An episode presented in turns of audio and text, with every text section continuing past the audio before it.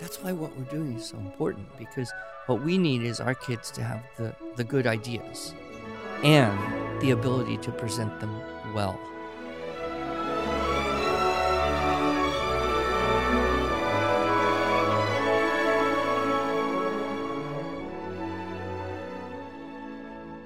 Hello, and welcome to the Arts of Language podcast with Andrew Pudewa, founder of the Institute for Excellence in Writing, or as many like to say, IEW. My name is Julie Walker, and I'm honored to serve Andrew and IEW as the Director of Marketing. Our goal is to equip teachers and teaching parents with methods and materials which will aid them in training their students to become confident and competent communicators and thinkers.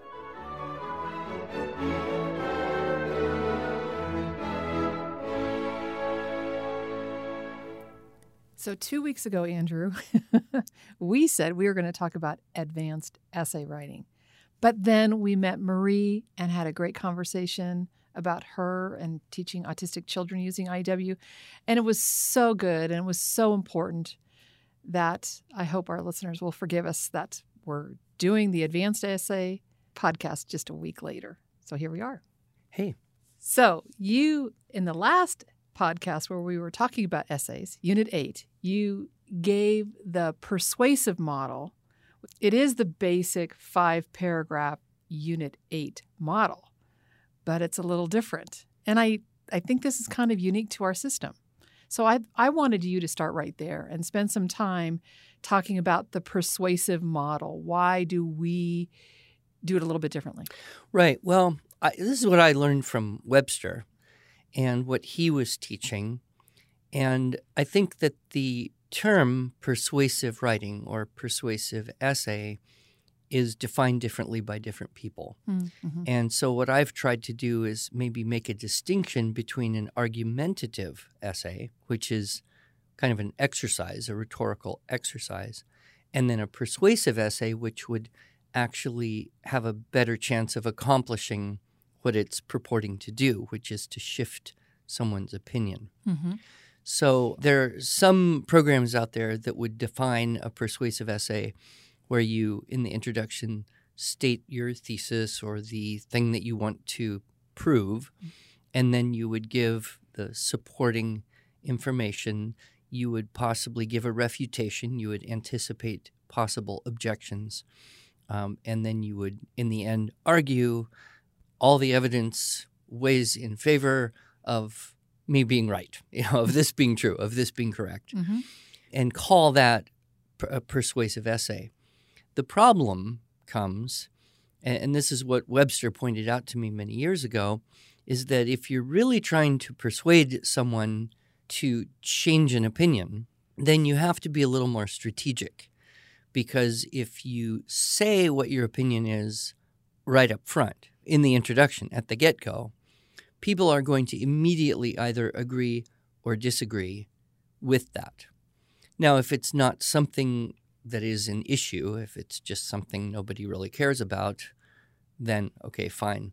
But if it's something nobody really cares about or has a difference of opinion, then it's not a persuasive essay, right? Or an argumentative one. It's it's more of an exercise in supporting an argument we all agree. Mm-hmm. But if there's a difference of opinion about something, then that's where the strategy becomes necessary. Right. So let's take a, a certain particular issue.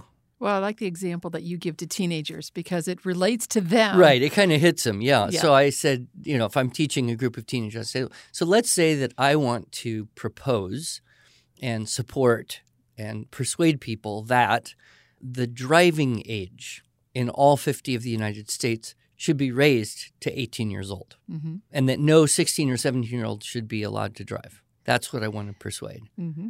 Okay, and if I say that right up front, well, who's going to read this thing? Well, all the all the adults, all the parents, the the people who might possibly agree mm-hmm. already mm-hmm. or be open to the idea. Mm-hmm. Who's going to throw it in the garbage and say, well, that's dumb? The 15 and a half year old who's about to get their license. yeah, exactly.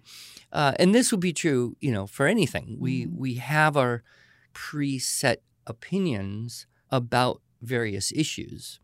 And when those are immediately confronted, our reaction, just human nature, is to become somewhat defensive, Right. right? So Webster's approach is to take take the whole issue and change it into a question. So recently it has been suggested the driving age could be increased to 18. Is this a good idea? hmm Okay, now who's going to read it? Everyone who wants to know whether or not you believe it's a good idea. Yeah, you know, people, every, everyone's going to be curious to know, well, is this guy smart and agree with me or is he stupid like the other people, you know? But you're curious. hmm So the question drives the reader to continue reading on, hmm right? And you can imagine any number of possible subjects where we have some opinion and we might be shiftable, right? But if people come out and kind of hit us too strongly, we shut down. hmm So I can think of a few that are floating around these days uh, the decriminalization of marijuana, the use of technology in schools, hmm and what's appropriate there. Should students be allowed to have access to computers while taking examinations? Right? So a reader might have an idea about that, but if the reader doesn't know where the writer's going, the reader's curious to find out. So that's what causes them to read on. hmm So that's the first big shift. So I would define the argumentative essay as you tell your position right up front, and then you support it. And generally, you are judged or graded on how well hmm you support that opinion. Right. That is more of an academic exercise than something that works in the real world. Whereas a persuasive essay would not give away the position, but it would ask the question, and then it would lead the reader toward the conclusion you want them to have. So then the strategy, and, and if you're using the five paragraph model, you've got three topics to work with. hmm So there's a few different ways to do this. The the five paragraph model would be to say, okay, introduction, ask the question, make it clear. First paragraph, introduce some facts or some evidence or some some point of information that might not necessarily support the conclusion you want people to come to. And so if you're talking about this idea of driving, you could talk about, you know, historically, uh, kids 14 and a half, 15 have been driving. It's kind of a natural part of growing up. There are benefits to families in that kids can start bringing younger siblings to places they need to go and running errands for parents. Okay, so now the reader's not quite sure where are you going with this, right? Mhm. And if you if you do it well, you can kind of give that kind of maybe possibly opposing view, but put in a sliver of doubt. So the reader is like, hmm, well, I kind of agree with that, but I'm where's he going with this? Right? And so what's the reader forced to do? Read on. Read on, right? So then maybe your next paragraph, what could work here? Uh, be kind of neutral, be something that is uh, not directly opposing or supporting the view you want to have. Maybe people long ago used to drive at a very young age. Well, you could, although I was kind of thinking, I was thinking more like states' rights. Oh, okay. Right, Sure. so- yeah. Basically, driving law is a state issue. hmm So to put a federal regulation on driving age would violate the precedent of states deciding at what age, you know, people can get their learner's permit, get Mhm. their license, how long they have to keep their license under conditions, etc. Right. However, there are a lot of federal laws that have been enacted to supersede state laws for purposes of safety and consistency. Right. Okay, so that kind of goes both ways. hmm State law could be in favor of one side, could also support the other side. hmm Then you probably would hit, you know, in the third paragraph, your big guns reason, and you would have to dig up some statistics that prove basically a large percentage, an inordinately large percentage of accidents happen to under 18 year old drivers, and you would save X many number of lives, you would save this much uh, damage. The whole world would be a safer place Mm.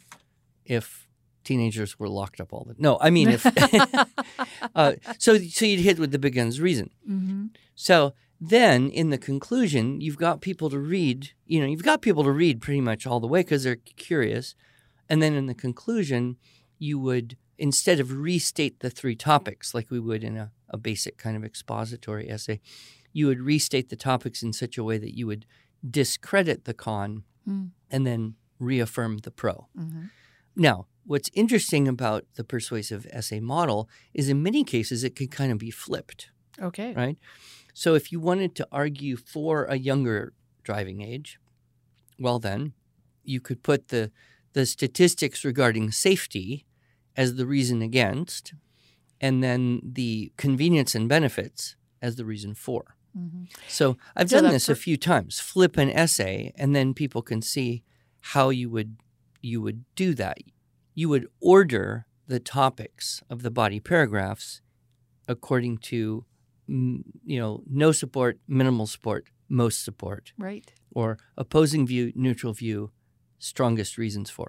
And that's a great skill if you're doing com- competitive debate. Oh well, the debaters do really well with this because they have to, right? Right. I mean, they they may have a case, and this is how we want to reform the North Atlantic Treaty Organization or something, Mhm. and so they would go into a round affirmative, Mhm. arguing for this, and then they might go into the next round and have to go negative against another team running almost the identical affirmative case. And so they have to learn then to rally evidence for or against in this same way.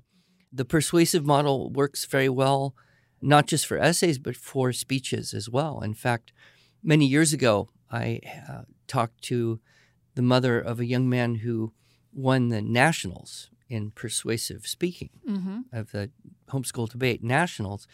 She said, Yeah, he just used your persuasive essay model that he learned in your class and Lovely. worked out great. yep. I'm sure there's a lot more to that, you know, in Mhm. terms of the writing and the polishing and the delivery.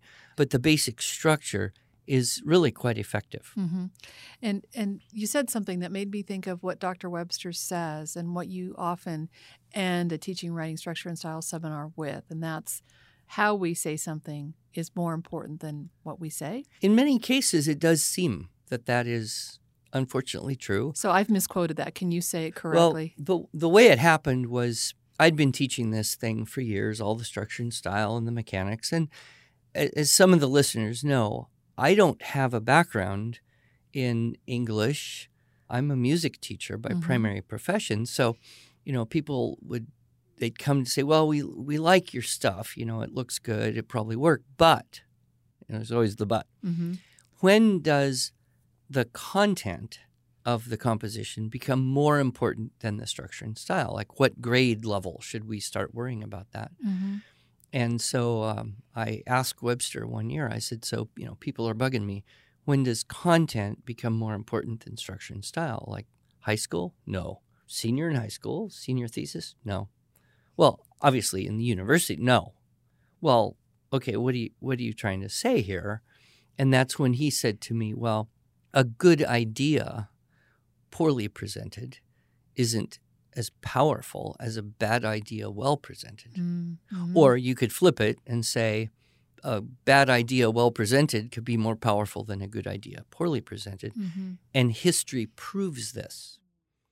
It's interesting right now, I'm listening to a biography of Dietrich Bonhoeffer, Oh, right. and I'm at the part in the story where it's the buildup to, you know, the, the absolute control of Hitler Mm. so it was pre-war rise of the Nazi Party in Germany, and the the author does a very good job of kind of explaining how the people got duped in Right. essentially by the structure and style that Hitler and the Nazis and the Third Reich and this whole idea of a new Germany and a birth of German strength and and power was so seductive Mm-hmm. and so many people you know even inside the churches were were essentially drawn into what became perhaps one of the worst Mhm. ideas ever Yeah. in history and and there are a few other examples i think we could find so that's when i started you know at the end of the seminar saying That's why what we're doing is so important because what we need is our kids to have the, the good ideas and the ability to present them well. Otherwise, the bad guys can present bad ideas well, and then what happens? Right. So, so that uh, that persuasive essay, I think, is uh, it's not just a good exercise; it actually can be very useful. Mm-hmm. And of course, one of the dangers is if you teach teenagers to argue well yes. and be persuasive, they will use it against you. yes, yes. and they'll say, "Now, mom, what you said is not quite right because of this, this, and this, and this. And what I said actually is because of this and this. And therefore, you should let me do what I want to do. right, exactly, exactly. They're going to argue anyway. Might as well do it well. Exactly. So I know that one of the things that you were very mindful of when you were doing the teaching, writing, structure, and style second edition, second version of it, is of course, you've learned so much over the years but you wanted to be sure that this was the basic course. You didn't want to give the teachers too much information and overwhelm them. But you have more advanced essay models that you talk about in the high school essay intensive. Yes. So I'd love for you to spend some time talking sure. about that. Well, and we we put the schema for them mm-hmm. in the TWSS as well. And so essentially it's the idea of a, a theme and variations. The five paragraph essay model becomes a theme once you know that, once you have it, then you can kind of play with it. Mm-hmm. So, one of the ways you can play with it is to add some topics and make a longer essay. Mm-hmm. So, rather than three reasons or three causes or three aspects or three t- parts of, right? You could have four or five body paragraphs, thus expanding your essay into six or seven paragraphs. Mm-hmm. And that's a very easy shift. Generally, everyone gets it pretty quickly. They might moan about having to do more. Seven paragraphs. um, one of the things, and I see you're holding the handout for the high school essay intensive. Yes. There's an idea that I introduce in the TWSS course in Unit 4, which is length dictates structure. Right. And this is just so valuable, mm-hmm. so valuable. In fact, I, I think this is perhaps the one thing, if everyone could take into other classes, high school, dual enrollment, college, university classes, if this one concept, if they could carry this on, it would help them so much, mm-hmm.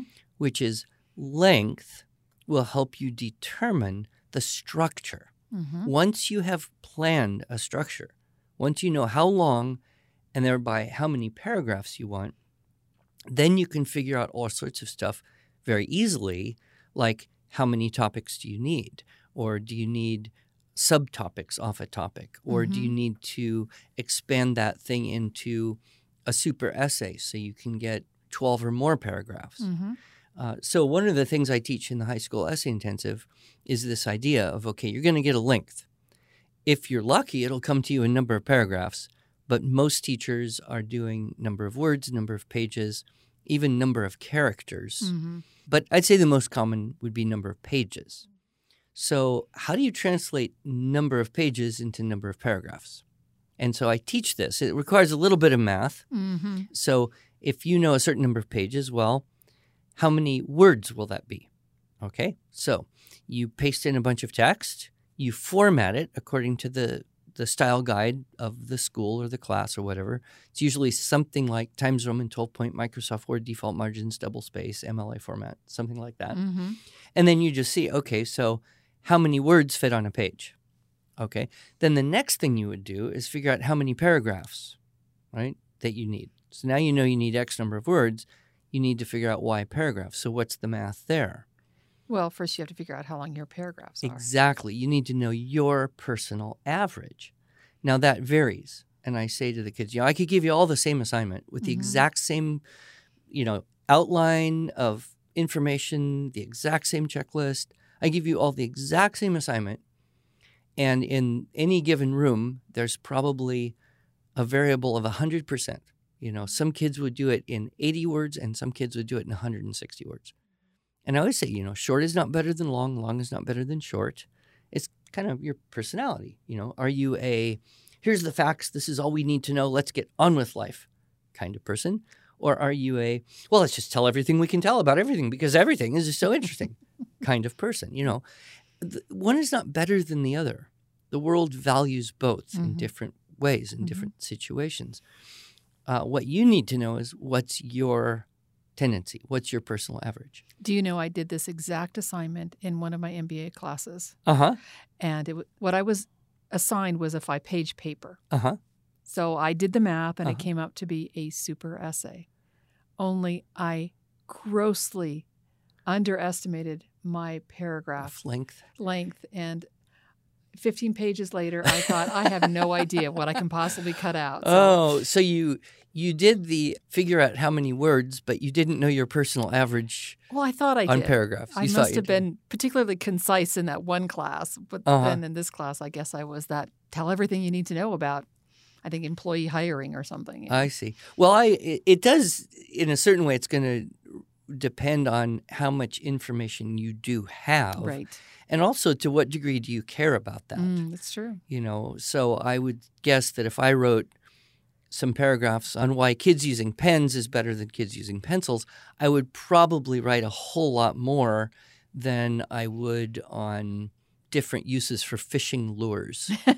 Right? I mean, just knowledge and interest. Right. But it does average out over time. Mhm, And so if you know your average, you can do the math. mhm. Then when you translate it into number of paragraphs, okay, you need five, you need six, you need seven, you need eight, nine, 10, 11, 12, 50, right? Yep. We have a myriad of models that will give you a method. Had to fit in the third, third one there, so that you can meet the needs of the assignment. You Mhm. can match that. So many kids, though, they don't have this and they just start writing.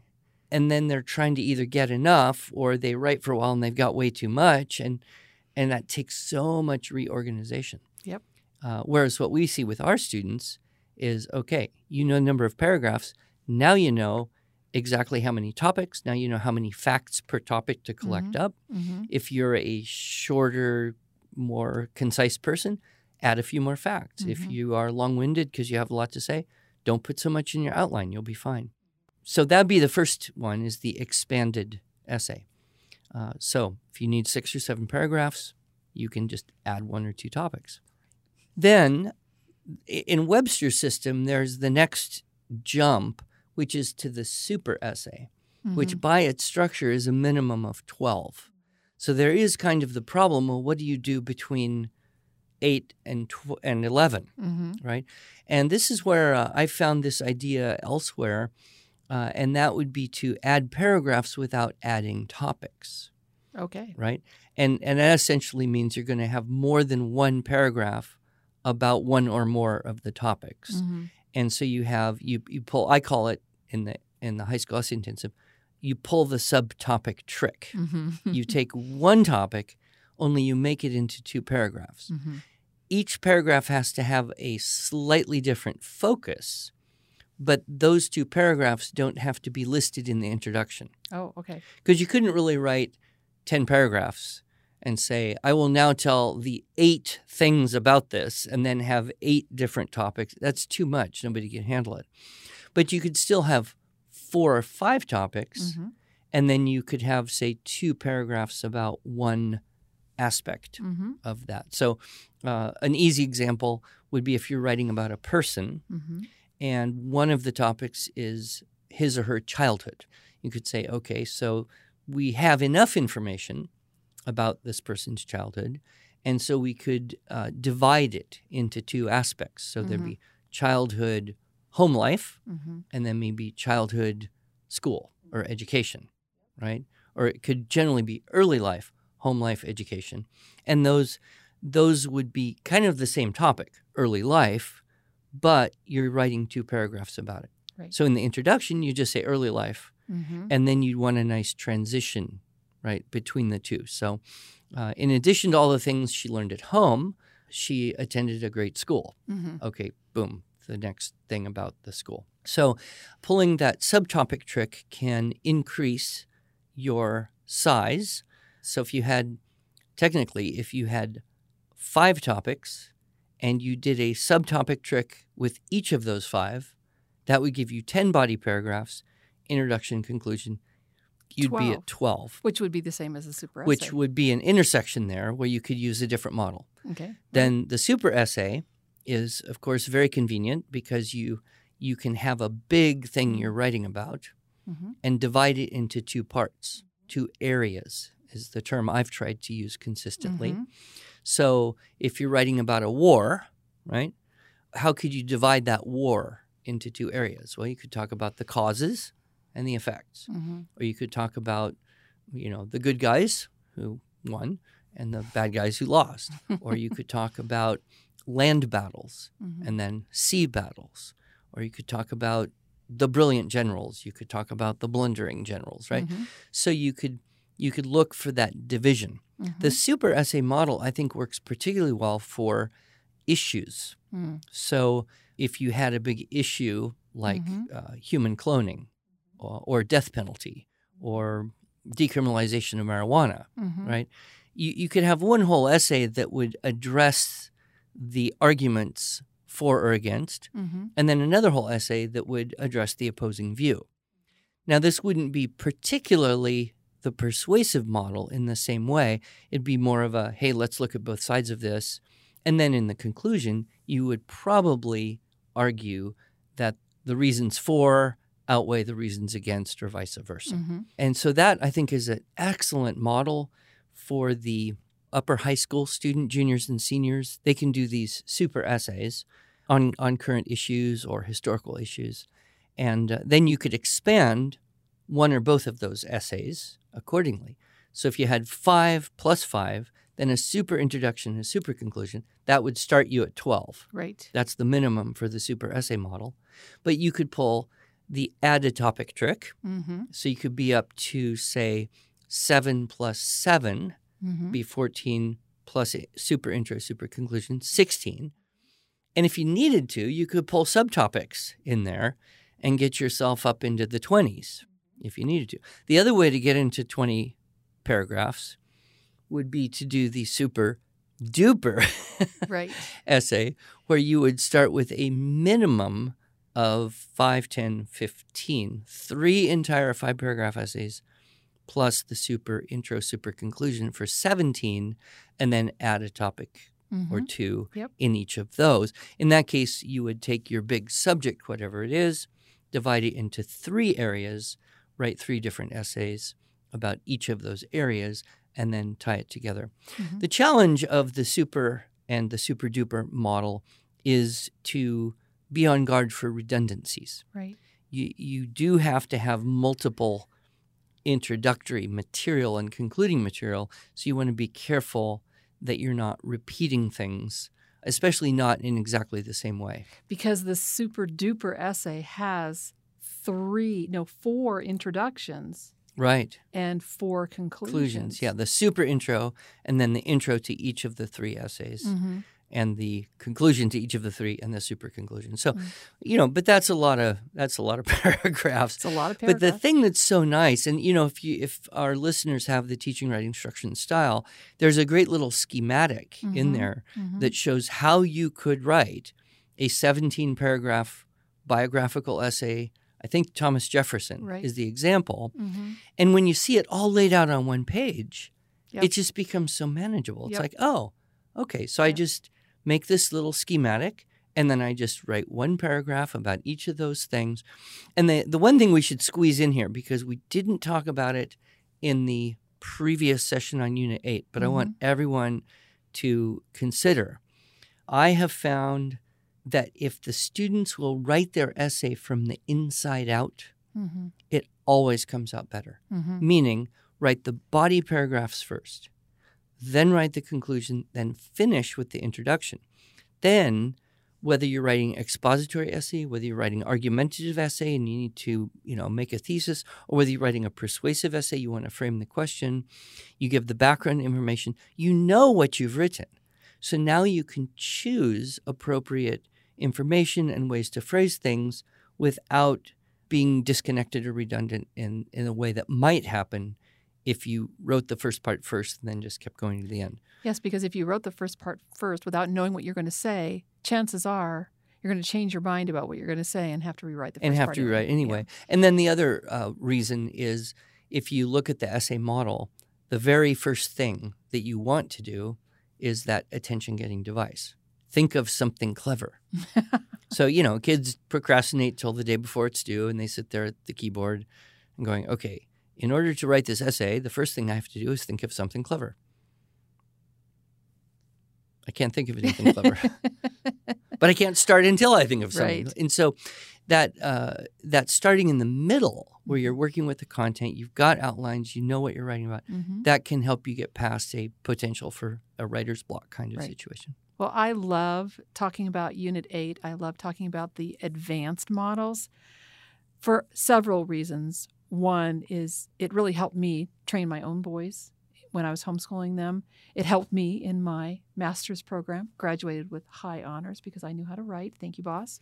But I also love that for those teachers who look at our method, who look at our system and say, oh, this is so easy, this is Mm. so babyish. I need to do real writing. Well, the truth is, we get there and we get there in plenty of time for the students to have the confidence to be able to tackle the real writing and have success. And Yeah. I love that. And we've seen it again and again. Absolutely. Kids do this, you know, middle school, high school, go off to college. They just write a paper. Yep. And the professor's like, Did you really write this? Yes. Where'd you learn how to do this? Can I just show this to everyone Yes. so they know how to do this too? Can I have your writing teacher come in and teach the rest of the class? Which I did. You came and taught a group of my peers in the MBA. Oh, program. yes, I remember. Yeah, that was very good. fun. So, well, thank you, Andrew. Thank you.